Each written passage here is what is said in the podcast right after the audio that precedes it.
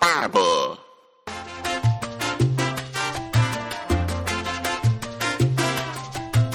听众朋友，大家好，我是 David。你今麦收听的是教日本人台语的节目。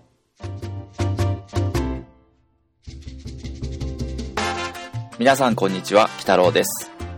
このポッドキャストは、日本人による日本人のための台湾語学習ポッドキャストです。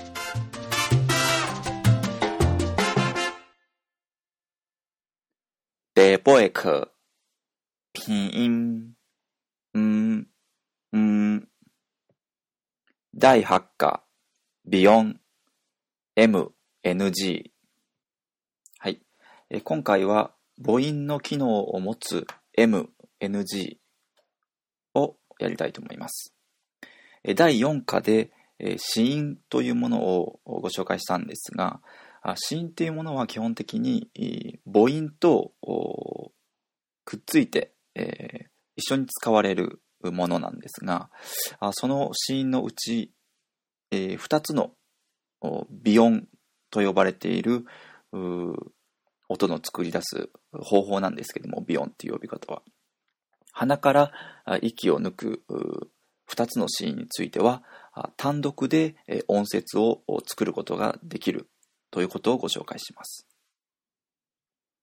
えーもう少し詳しくどういうことかと言いますと、母音と一緒に使われるというのは、えー例えば M がああという母音と一緒に使われる場合には、M の方が先に来て、えー後であを言って、ん、あがくっついて、ま、まという発音になったり、あの後に M が来て、あん、あんという発音になったりするということなんですけれども、例外的に子音のうち M と NG だけは単独で、えー単語として、えー音節を形成することができるということなんですね。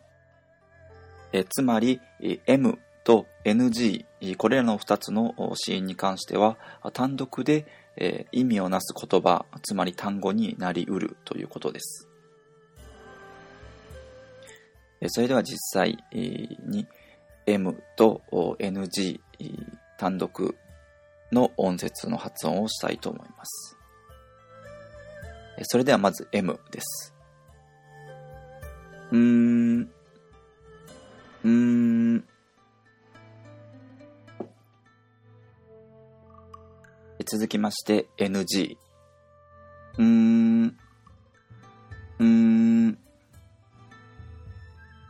ちょっとですね、単独で、えーまあ聞いてみると、まあ日本人の耳からするとかなり聞き分けにくいと思うんですが、あ片方は口が完全に閉じていて、片方は口が開いているということになります。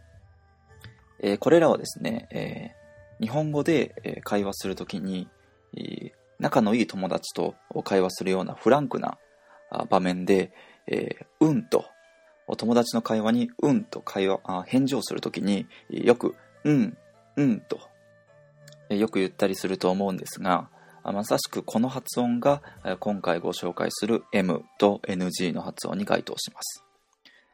口を開けた状態で、うんうんというふうに言えば NG の発音。口を完璧に閉じた状態で、えーうんうんと、まあ、うなずくような感じで、うんうんと言えば、これがあ M の発音になります。えーさらにですね、えーこれらは、あまあ、単独で音節を形成することができるということで、つまり母音の役割も果たします。えーつまりどういうことかというとですね、えーこれらの M、NG の前に別の子音を取ることができるんですね。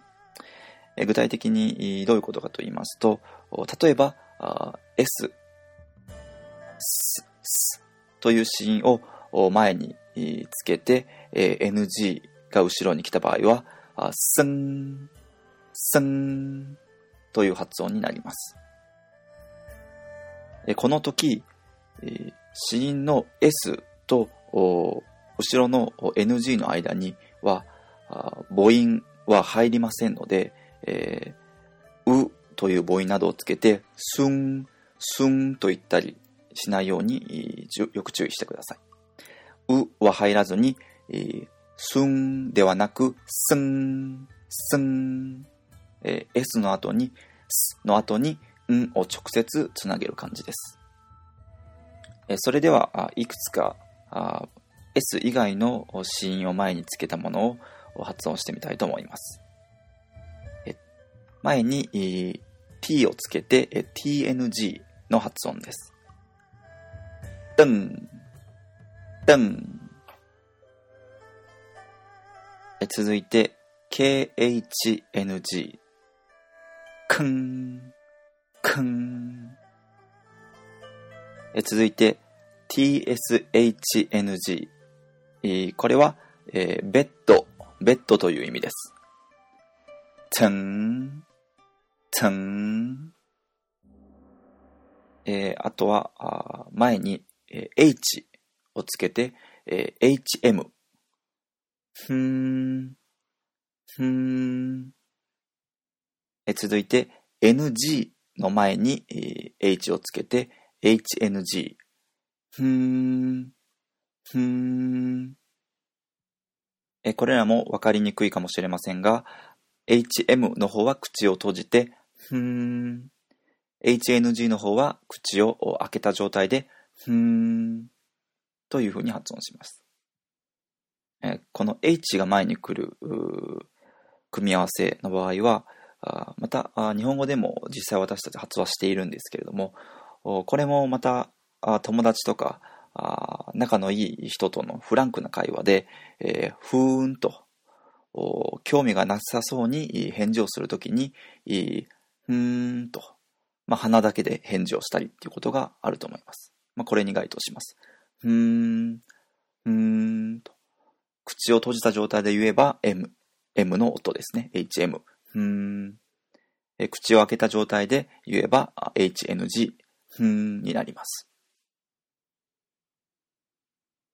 えそれでは最後にもう一度 M と NG を単独で発音して終わりたいと思います。